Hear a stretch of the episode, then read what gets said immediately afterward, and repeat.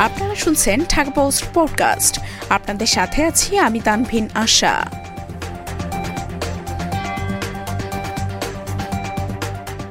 দেশের সর্বনিম্ন তাপমাত্রা শ্রীমঙ্গলে।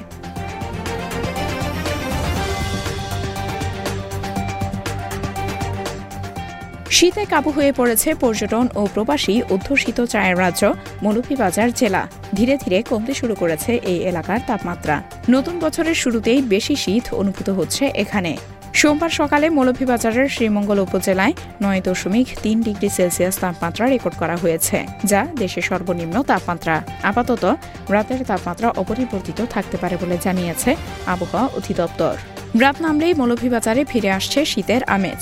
সকাল এবং রাতে শীতের উপলব্ধি বেশি থাকলেও দিনে কিছুটা গরম অনুভূতি হচ্ছে। তবে বিকেল এবং সন্ধ্যা আসার সঙ্গে সঙ্গে গরম উধাও হয়ে কুয়াশায় ঢাকা পড়ছে এই প্রত্যন্ত চার জনপদের চারদিক।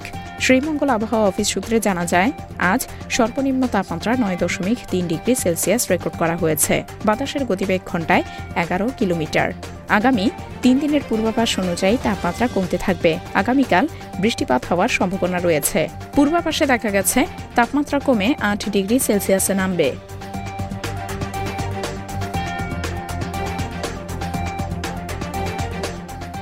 এতক্ষণ শুনছিলেন ঢাকা পোস্ট পডকাস্ট।